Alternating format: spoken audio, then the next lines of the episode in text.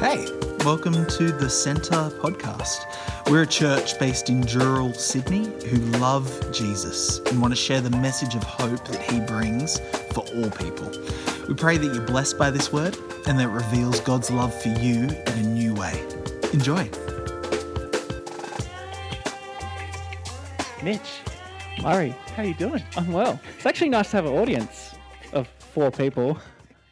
People to look at, a crowd, not just a camera. An audience of four. Well, you Yeah. know, audience of five, six, seven, eight, Yeah. nine, 69 on the Oh, there we go. online, you know. The Holy Spirit's with Yep. us. Mitch, I'm, I'm kind of a bit sad this is our final week of Mitch's favourite verses. I know. I've really enjoyed this. It's been a great opportunity to get to know you a bit better. Um, and once again, as always, today, if you have a question that you would like to send through about Revelation 21 and 22, we're going to be a little bit sort of more honed in on those two chapters today, because as most of us know, the book of Revelation is a bit of a beast in itself um, sometimes, and we can sort of maybe get too far off what the area of focus of restoration and sort of this end of Revelation. Um, so we'd really encourage you, if you've got questions about these two chapters, 21 and 22, about the idea of restoration um, and ultimate fulfillment, which is found in Revelation, please send them through. We'd love to look at them. But, Mitch, starting off, why is Why? this one of your favorite Ah, I verses? suppose the answer's pretty obvious. This is the end. This is the perfection that God has intended for the world, fulfilled um, through Jesus Christ. And I guess tapping into a bit of what I spoke about last week with Asher and resurrection and resurrection hope, for me, th- that is what drives me. It's the fact that one day we will be resurrected. Um, it's the fact that the favorite parts of this great world that God has created, we will experience, but without any of the pain, sickness, and death.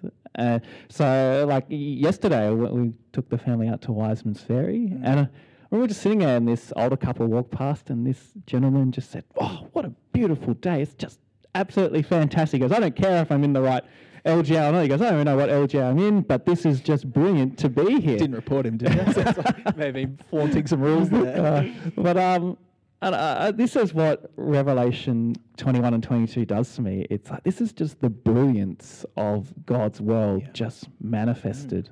Um, uh, it was C.S. Lewis just spoke about Revelation 21 and 22. It's like just the ending of a book. This perfect ending just keeps going on forever and ever and ever, and it's hard to to comprehend, mm. but yeah, it excites me. Excites me. I can live in a world one day where no more pain, no more tears, no more suffering. yeah. How God intended. So that's why. That's why. So good. So, look, I think that it would be fair to say for a lot of people, Revelation seems to be a little bit of an overwhelming, you know, book and some some themes that's sort of uh, hard to grapple with, maybe harder than some other books of the Bible. How, for you, do you see Revelation as fitting within this greater canon of Scripture that we have as our Bible today?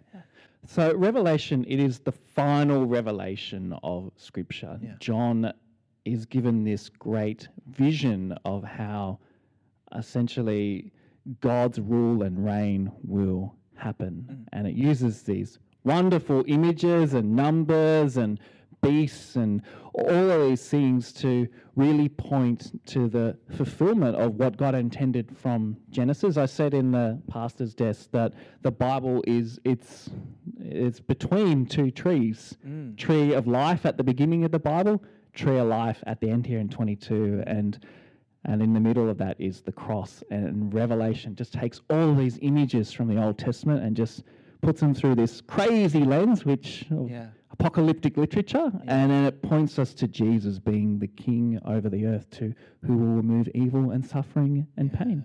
I like that idea of two trees sort of bookending the Bible. yeah. I know you and I were talking about the other day if you kind of wanted to apply a very poor and unscholarly sort of year 10 high school like application to the Bible, you probably could like just as an overview read the first couple of chapters of Genesis, last couple of chapters of Revelation and start to see this broad picture pretty like perfectly displayed. There's a lot more meat in that sandwich, Hmm. yes. but yeah, that's really cool. So, how do then chapters 21 and 22 specifically fit within Revelation? Because there's like some wild dragons and there's seals and angels and stuff going on. How do 21 and 22 Okay. fit within that? So we'll do a Revelation, despite its sort of craziness, actually has a plot. And the book basically is I tell people, think of the Exodus. And so in the Exodus narratives, the God brings 10 plagues upon Egypt. And then the final plague, the 10th one, it's the Passover. And the Passover, the Israelites can be freed. Uh, Revelation, it's essentially a new Exodus. But it sort of reverses things a bit. Jesus is presented early on in chapters 4 and 5 as the Passover lamb. We have the victory. Mm. Passover, the Passover lamb has taken our sins away for us. Mm. And then, like the Exodus, there's all of these judgments. And we see them in the seven seals, the seven trumpets, and the seven bowls. And then at the, like the Exodus narrative, what happens to Pharaoh? When is Pharaoh defeated? It's not at the Passover. He lets the Israelites go then. He's defeated at the Red Sea. That's when Pharaoh and his armies is defeated. Similar in Revelation. Satan and the beasts are not defeated straight away. They're defeated at the end when there's this great battle and mm. thrown into the lake of fire, and then the end has come. So that's Revelation in a nutshell. It's actually like a new Exodus. It's a new Exodus. And if you think of it that way, 21 and 22 fit in that is that the people of God are now in the new promised land, like the Israelites. Mm. And here's the new Jerusalem coming out from heaven. And John sees that. It's mm.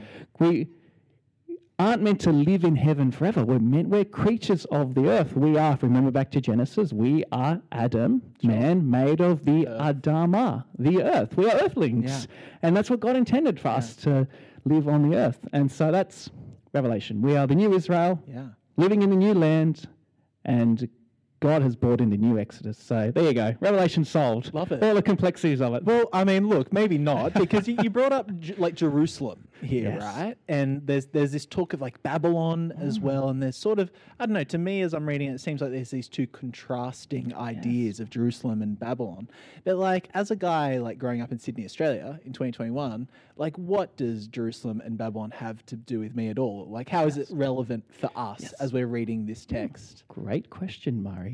So let's go back to Genesis. And in Genesis, after um, the creation narrative, we're introduced to the garden. And in Eden, it's described as having four rivers that flow from it. Now, gravity, how do rivers flow? They flow downstream. So the idea is that Eden is on a mountain. And now you never get this in the Bible. This was the Jewish understanding, is that Eden was actually the site of Mount Moriah. Now, Mount Moriah is what what events happened on Mount Moriah? Do you know? Well, some pretty wild events happen in Genesis, right? Yeah, yeah, There's a little bit of um, almost sacrifice slash well, Yes. still sacrifice, but yeah, Abraham taking Isaac. Up. Abraham taking Isaac up. And so Mount Moriah, it was the site where David offered a sacrifice essentially to stop the angel of Yahweh destroying Jerusalem. It's the same site where Solomon builds his temple.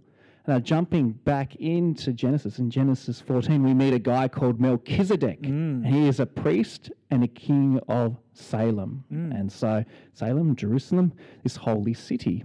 And so, with that idea of Eden, again, it's a Jewish understanding, it's not in scripture, but what the prophets do in Isaiah chapter 2 and Micah 4 4, they describe Zion, Jerusalem, as like this world mountain, mm. source of life for everyone. All the nations will stream to it. And you see that a bit here in Genesis, or oh, in Genesis and Revelation.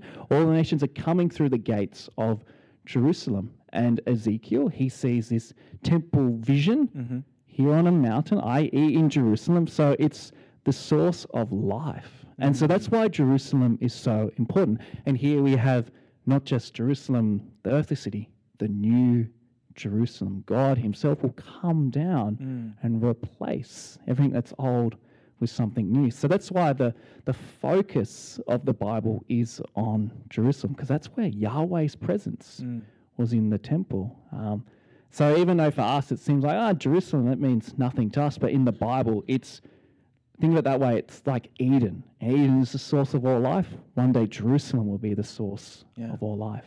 So when you say sort of like Yahweh was in the temple Mm. there, like, uh, so he was only in the temple? Well, yes and no. Mm. Yeah, it's a. So his direct manifest presence was in the Holy of Holies. And in fact, if you look at the description of Jerusalem as a city, it's four square. it's a perfect cube shape. It's a holy of holies. There's no temple because the Lamb is there. There's Yeah. and the idea is that this city it is a temple completely. God's presence is it's always there throughout the whole world, Yeah. but it was specially manifested in the temple back in the Old Testament times. That's where worship happened. But Yeah. for Christians, a temple's no longer needed because God's Sure. presence will be there because there'll be no more sin Sure. to Sure. remove that barrier between God Very and humans. Very cool. So we've got this idea of Jerusalem then. Mm. So how does how does Babylon Ah. fit within that in comparison? So Babylon, again, going back to Genesis, you'll, you'll start to see that Revelation is actually just a commentary on the Old Testament through the lens of Jesus. Uh, back in Genesis chapter 11, we're introduced to a city and a tower called Babel. And here's a fun fact: um, Babel in Hebrew is the same word Babel or Babylon. And so Babel means, you know, like the babbling of the confusion of languages, Babylon. So Babylon, it's essentially the source of all evil, in a sense. It becomes this sort of image in the Bible. Babylon is the contrast against everything that's good of God. Hmm. And so in Revelation, I, I like to say it's like, remember the old pamphlets, Two Ways to Live? Revelation's like, it's two, hey, there's like two ways to live. You can have the the be sealed with the lamb or have the mark of the beast you can be part of the, the city of babylon who's mm. depicted as this harlot mm. or you can be part of the bride mm. who is new jerusalem. So what revelation does it takes all these images of all these evil cities which include the historical babylon back in old testament times egypt assyria tyre and it sort of creates this super evil city babylon. a- And this is what representing it's representative of all evil. And so that evil needs to be destroyed in order for Jerusalem to rule and reign. Cool. Very cool. So I've got another question for Hmm. you regarding a, a particular verse. Yes. It says in, in chapter 21, 1, um, it said, Then I saw a new heaven and new earth, for the first heaven and the first earth had passed away, and there was no longer any sea. Mm-hmm. So, like, what's the deal there? Like, mm. does God not like dolphins? Why is there no sea? What's mm. what's what's that all about? Okay. So Brian's yelling out, "Save the whales!" Okay. Let's jump back to the Exodus. all right. Okay, what? So when the Israelites uh, are traveling along, and then Pharaoh decides, "No, I want the Israelites back." What's the barrier between them? There's Pharaoh's army coming along, and there's something there in the way. It's the Red Sea. They cannot cross that. And so, what does Yahweh do? Parts the waters, and and so the sea represented evil and chaos. And going back to Genesis and to creation, when God's Spirit is hovering over the deep waters, those deep waters, they're symbolic of evil, of where, where the ancients believed these mythical, huge, fearsome creatures live there. And so, what God does, and that's what's beautiful about the Genesis narrative, is that mm. God speaks mm. chaos is mm. overcome, the sea is overcome. And so, what the prophets use, they use this imagery of crossing through the sea. Isaiah, um, I have a few references here. Isaiah 43, verse 16 to 21, Isaiah 51, 9 and 10, Zechariah 10. It talks about this idea of a new Exodus, and part of it is actually going through the waters. Mm. And so the removal of the sea here, it's almost like this prerequisite saying, hey, evil will be destroyed. Mm. Again, going back to Genesis, so in the beginning of creation, we have the sea mm. and the darkness. There was evening and morning. In Revelation, it says, hey, there will be no more darkness hmm. because God is there. It's saying that type of evil that was always threatening. And we know it did come, well, evil was released when mankind sinned. That will be taken away completely. No more sea, no more darkness. There is no chance, there's no possibility that evil can come back. Hmm. And so that's what it says no more sea. Mm. Just saying evil will be removed mm. completely. It's a, it's a, it's a reminder of comfort, Yeah. of hope, and it's part of the new heavens and the new earth. Very cool. Very cool. Well, I mean, I think when we look to Revelation, there's there's this sort of idea of it's a bit of an insight into a future that's that's still yet to come, and I suppose this this kind of ask the question, and something that we've been looking at in different ways over the past couple of weeks during this series. What does Revelation have to say about what happens when, when we die, when the, our life on this earth finishes?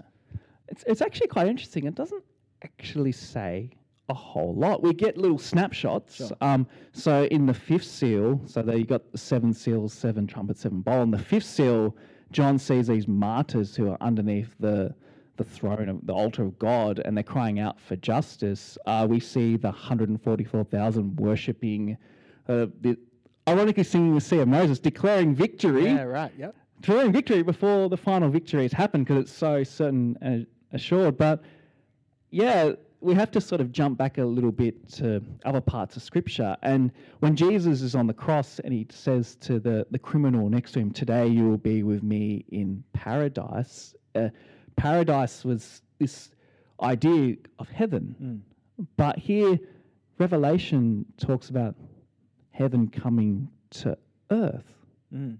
And so the idea is that we we die, our spirits go to heaven with God. But the end result is the resurrection. It's coming back to earth to to live with God. As, as I said before, as you know, God intended to be. We're Sure. we're creatures of the earth. We're meant to live as earthlings and serve God in that space. So Revelation doesn't necessarily talk so much about what happens when we die, how we get to heaven. It gives us these little snapshots of what heaven looks like, these amazing creatures, people worshipping God. But the the real focus is on 21 and 22 of Yeah. humans living in this city, the new Eden, Yeah. And eating fruit and Yes. Love you know, serving God in this city where the gates are open Yeah. and there's no more pain, no more tears, no more suffering. Totally. Very cool. Hmm. Very cool. So I, I know like different people, even people who very much like love Jesus and, and are very diligent in studying scripture, kind of like take out of Revelation very different things. Right. We're kind of talking about how, you know, you can sort of view it as almost the world as a sinking ship. And it's almost this nihilistic. It's like, oh well, everything's going to be destroyed anyway. So let's just sort of bunker down in our little kind of Christian communities, and we'll just let the outside world just take care of itself, kind of thing. There's maybe also this this view of, um, you know, oh, if we kind of get into politics and we we fight really hard, then we'll kind of push the Christian agenda forward, and that's the way that we'll bring a new heaven and new earth through our own sort of political Yes. pushing. Um, wh- how do you sort of then apply what Revelation is telling us about how we then move forward as Christians? As like, I love that NT Wright quote, like living in a fourth act, Yes. kind of moving towards a fifth act, right? It's kind of it's partly done, but there's still something yet to be fully fulfilled. How do how do you see that all coming together in informing you, and informing me, and informing us today as Christians? Yeah. So practically, um, loo- looking at Revelation as a whole, we'll look at it as a whole and then sort of jump to 21 and 22. As a whole, the, the book begins with seven letters to seven different types of churches. Some of them good, some of them not so good.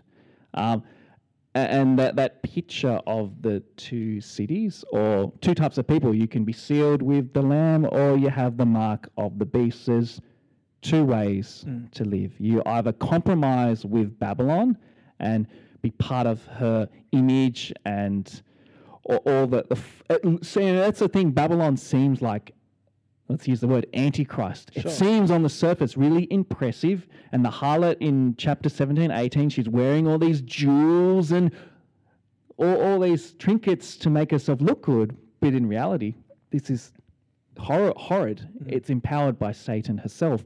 And so there's that practical sense of like, where are you going to end up? What, what's your choice? And that's another part of the book is uh, like the Exodus. Hey, who are you going to be? Are you going to follow Pharaoh or are you going to follow Yahweh and be saved and redeemed? And we know that in Exodus there were Egyptians who went along, along with the Israelites. They recognized that, hey, the Israelites' God, He is the way to worship. And it's the same here.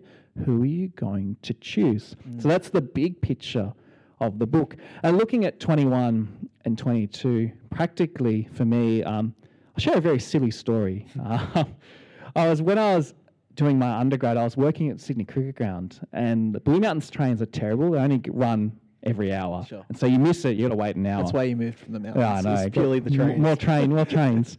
But um, I remember I needed to get home, and I, my shift finished at one, and the train left at ten past one. If you know where Moore Park is, it's about two kilometres from Central Station. I just said, "Oh Lord, I really need to get the one ten train. I have to just get home and get stuff done." I remember He said, "I'll get you home, but it's going to hurt." And it hurt. I had to sprint. I basically sprinted just non-stop through Moore Park, down the hill, jump, literally jumped through the train doors as they were shutting. like it was. Indiana Jones stuff. Yeah, it just went. Nice. A- And that's very silly, but I remember this sense of like, you're going to get there, but it's going to hurt. And so when I look at 21 and 22, mm. it reminds me a bit of that is that life is full of pain and suffering. Right now, we don't live in a world which is described, you know, he'll wipe away every tears from their eyes and death shall be no more. There'll be no more mourning, crying, or pain. We don't live in that world yet, but one day we will. Mm. And so for me, it's this spurring on to say, okay, right now I may not understand. This is sort of the, what talking about Ecclesiastes. I may not understand what's going on. May not understand, say, for instance, why I have one kid who's really unwell, why I have one kid who has no health issues, or and, and all of us have things going on. There's this sense of, okay, there is this evil, there is this curse that, that we have to live with. That's the unfortunate reality of this world. We know that Jesus has broken that curse. He is our Passover lamb but we haven't experienced the Red Sea moment yet. Mm. Satan and evil haven't been destroyed. Mm. And so until that day when when the evil is destroyed and we can live in the new Jerusalem and this earth restored, we just have to persevere. And what's cool about Revelation is that uh, there's heaps of debate about who the 144,000 are, but I won't go into that. But there's one sort of image that it taps into. It's of soldiers. It's like a war registry which you get from the, the in the Old Testament, where like soldiers for Christ. But you know how we conquer? Not by fighting, but by submitting, hmm. by being crucified. Essentially, that's what the book talks about a lot. Is martyrs suffering? That's that's who the faithful are. They're the ones who suffer. And so for me, it's like, okay, maybe I'm not being persecuted for my faith, but all of us suffer in some form or another. Hmm. But we will be conquerors if we remain faithful to Jesus. We will become part of the bride mm. instead of being part of the harlot Rome. And the interesting thing with the harlot is, is that, yeah, she may have lots of jewels, she may offer lots of wealth, but in the end, it's all going to fall apart. Where we see here with the New Jerusalem, it's adorned with all these jewels and mm. gold. It's this beautiful city, a city which gives us everything. And perhaps right here, right now, it may not seem like God is offering you everything you want. But look to 21 and 22. It's what these images are meant to spur in us. Hey, God's going to give us everything we need. Mm. Just persevere, just hold on, just conquer through evil. So there's some practical things to take away. Love it. From Revelation. So good. Thanks so much, Mitch. Well, yeah, I know. I've uh, loved having these chats, and I've loved fun. particularly today. It's been really fun. Did you, Mitch, want to close us in I prayer before we go into our last song with uh, Thomas and his campfire worship team? I'd love to. Let's pray together. Yeah, Lord, we thank you for your word. At times it is really complex and difficult, but we see in Revelation just this beautiful picture of your victory, of the, the holy city coming down and you dwelling with us as was intended way back in Genesis. And to live in a world with no more pain, no more tears, and no more suffering. Lord, just what an amazing thing. And so, Lord, I pray today that we can continue to persevere. Lord, in the midst of the difficulties of life, not to be tempted to look to Babylon, not to be tempted to look to the things of this world, but to look to you and you alone. And so, Lord, I just pray today that you can just help us to focus on Jesus completely. And so I pray this in his name. Amen. Thanks so much for joining us. Don't forget to rate and subscribe to help others discover this channel. Check out the description if you want to find out more or get in touch with us at the Centre Dural. But in the meantime, praying for God's hand over you as you continue to step into everything Jesus has in store for your life. Be blessed.